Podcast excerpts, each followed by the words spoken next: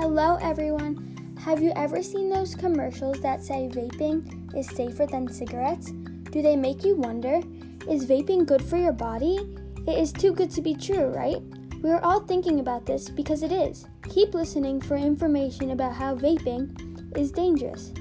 Do you really know what what the harm is in vaping? No one would imagine the things they put into vapes. Did you know that there are chemicals in vapes called acrolein and it is used to kill weeds? I learned that chemicals in vapes become more toxic when the e juice heats up. Vapes can cause cancer and other lung diseases. To top it all off, vape teams are targeting teens and young adults.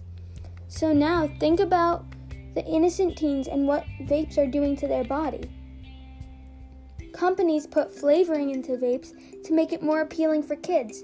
This is causing kids to have more lung problems in their teen years.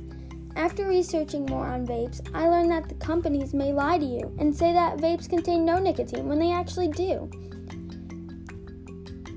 Did you know about 37% of seniors in high school reported vaping in 2018 compared with the 28% in 2017? A recent CDC study found that 99% of e cigarettes sold in the United States contain nicotine. Nicotine can harm the developing adolescent brain.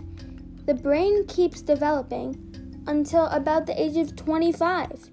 Children and adults have been poisoned by swallowing, breathing, or absorbing e cigarette liquid through their skin or eyes.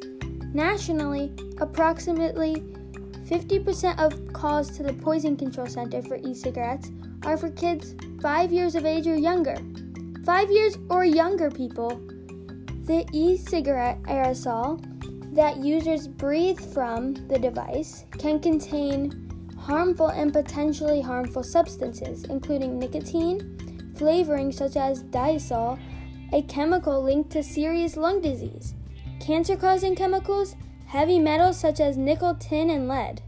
Metals in your lungs? That doesn't sound safe. Now that you know the whole truth about vaping, don't vape. It will ruin your mind and your body.